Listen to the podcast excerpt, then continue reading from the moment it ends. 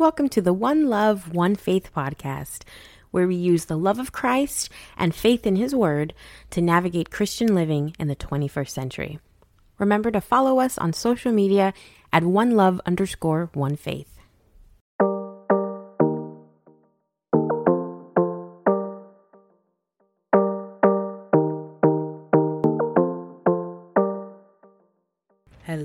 Everyone. It's Sigala India, and you are listening to the One Love, One Faith podcast. Yariga. Hi, guys. Welcome back to another episode.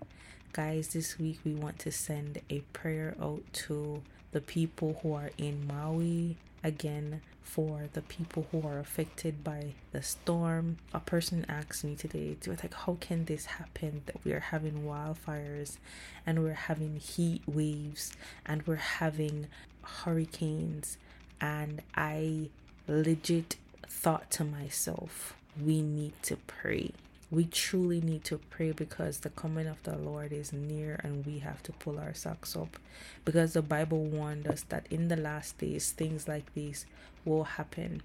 And so, guys, I pray that you pray, that you pray for your loved ones, that we're all saved in the kingdom of God, and that we pray that our hearts are in alignment with God and His will for our lives. Amen. Speaking of our lives being aligned with God, today we're going to be looking at a story in the book of Chronicles covering King Jehoshaphat. And I think this story is really interesting because it, it shows us that as people who are chosen or a person who has an anointing over their lives that we can make mistake and we can form alliances that are not necessarily what God intend or what God is pleased with.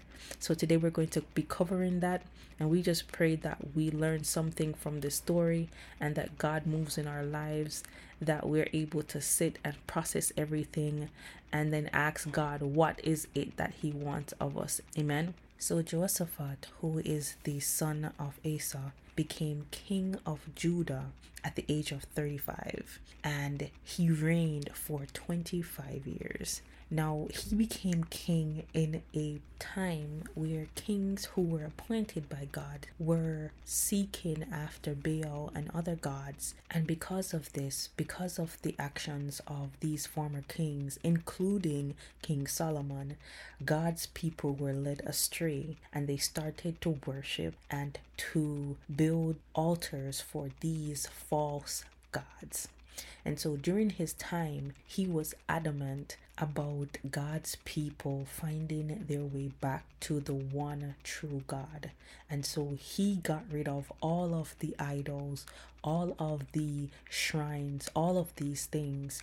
And he pointed teachers and officials to go out and teach God's people about God's law because he knew how important it was for God's people to know God through his word. Now, One Love Nation, watch how God works when He sees that we hunger and thirst for righteousness. The Bible says that the fear of the Lord fell upon all the kingdoms of the land that were around Judah, and they made no war against King Jehoshaphat. And so I thought about this and I said that anytime God appoints us or anytime God has placed us in a position, He's going to give us the ammunition to ensure that the enemy cannot touch us as we are doing the will of God. We have to put Him first. We have to ensure that there is no other God on the throne of our hearts. We have to ensure that we are seeking God first. Above all things our job, our desire to to marry our our children whatever it is it cannot take preeminence over god in our lives. One Love Nation when we put god first he establishes our plans. And because of his faithfulness god blessed him and he blessed his land. Amen. So as Jehoshaphat continued his reign, he became exceedingly wealthy and prosperous. the Bible says in Second Chronicles 17:3 that the Lord was with Jehoshaphat because in his early years he walked in the ways of his father David had followed.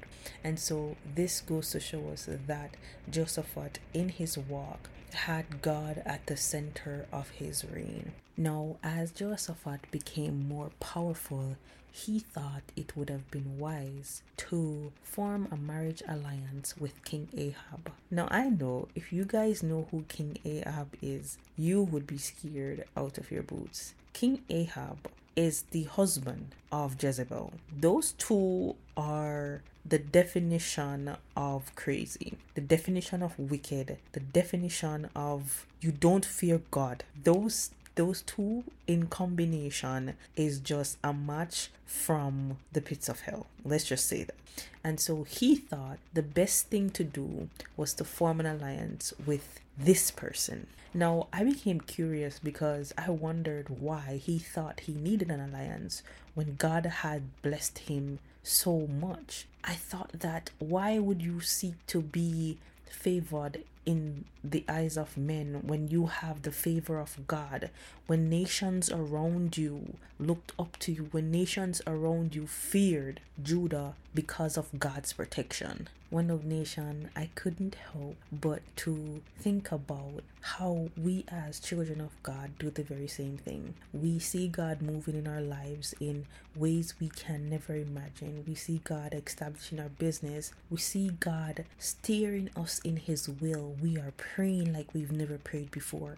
We are fasting like we've never prayed before. And then when we think that we have gotten to a pinnacle of our faith, we start to hang out with the wrong set of people. We start to network with the wrong set of people. We start to do business with the wrong set of people. People who don't believe in what you believe in, who don't have the same morals, the same values that you have. They don't believe as you believe in God. They don't believe in righteousness as you see it in God and you start to compromise. We start hanging with the wrong crowd and they start to influence how we behave and the decisions that we make. And so I couldn't help but to think that we are no different. Same song, just different melody. We're no different. So the first thing Ahab wanted to do with this newfound alliance was to persuade Jehoshaphat to fight with him against Ramoth Gilead. And so Jehoshaphat, knowing who God is, said, Hey, let us let us inquire first the word of the Lord. So Ahab gathers a bunch of prophets of Baal and they tell him, Yeah, go up, you gonna win. They ain't gonna know you. You can fight this war, you gonna win. Now that should have been a red flag for Jehoshaphat. Like, why are you calling on prophets of Baal? Like you know where I stand. You know that I worship the one true living God. And so he requested that, hey, can we find a prophet that is from the Lord? Because I, I really can't trust anything that Baal says. I'm sorry, that's not how I roll. And so they call Micaiah, who was a prophet of the Lord, and he prophesied and he told them, um, Ahab, if you go up there, you are going to be scrambled eggs. You are not going to make it back alive. And One Love Nation, let me just say this. Please go and read this story. It's in Second Chronicles, uh, chapter 16, all the way to chapter 20. One Love Nation, I'm begging you, you need to read this. You need to read this. Anyways, so Micaiah tells them what God says. However, King Ahab believes that he never has anything good to prophesy. He just thinks that he's a hater and that he is just doing too much. Cool. So he says, Hey, um, I'm gonna lock you up until I come back because I'm gonna let you know that what you heard from God was incorrect. So Micaiah tells him that if you return in peace, then the Lord has not spoken by me. So they gear up to go to battle, and King Ahab tells Jehoshaphat that he will disguise himself in battle gear and that Jehoshaphat should wear his royal robes just the same, right? So they go to battle. He disguised himself as a warrior. But the king of Syria had one goal in mind, which is to kill the king of Israel, which is Ahab. So he tells his captains, hey, don't focus on the small fries. We want the king of Israel. That's who you're supposed to be focusing on. So the captains, they see the chariot and think, hmm, the king of Israel, let's kill him. Not knowing that it was not the king of Israel, but in fact the king of Judah disguised as the king of Israel. So they turned to fight against Jehoshaphat, and he cried out, and the Lord helped him. Now, One Love Nation, I'm going to stop right there because I want you to go and read the story for yourself. But I think we can all learn something from King Jehoshaphat. One is that we should always seek God in whatever we do.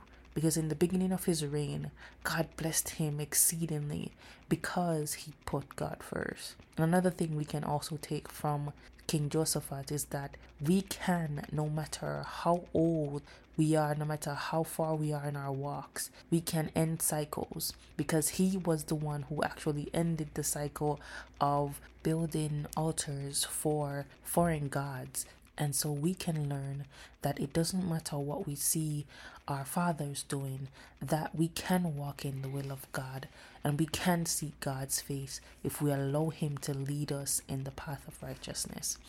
Another thing we can also learn from Jehoshaphat is that we need to make sure that we align ourselves with people who love God, who fear God, and who wants to walk in God's will. When we do that, we set ourselves up for success. Godly alliance is not deceptive, it is peaceful and it allows the persons involved to draw closer and closer to God. So, One Love Nation, I hope that this small, very small Bible story was able to give each and every one of us some clarity as to how we can incorporate the story of King Jehoshaphat in our lives and in our Christian walk. Amen. Let us pray. Father, we thank you so much for your goodness and for your mercies. Lord, we ask that the alliances that we form, Lord, will glorify your name. Lord, we pray that the relationships that we form will seek to hear from you first before making any decision, Lord God. Father, we thank you for everything that you are doing in our lives and all that you are about to do. Lord, we're inviting you in. Lord, we ask that you take full control. And Lord, may you reveal each and every one of us purpose for our lives. Lord, we thank you and we praise you in Jesus' name. One Love Nation, I am asking you, I'm imploring you to go back and read this story because there's a lot of things that I did not add into this story. And I think that you're going to be very fascinated with even just how God allows things to pan out. Remember, it is in Second Chronicles chapter 16 to chapter 20. Go ahead and read it. Okay? I love you guys. Until next time, same time, same place. Peace.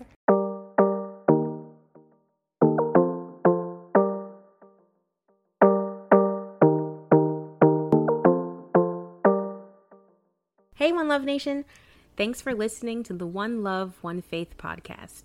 We love our listeners and hope you'll join us again next week. Please share the One Love, One Faith podcast and always remember that each day is an opportunity to show His love and grow your faith.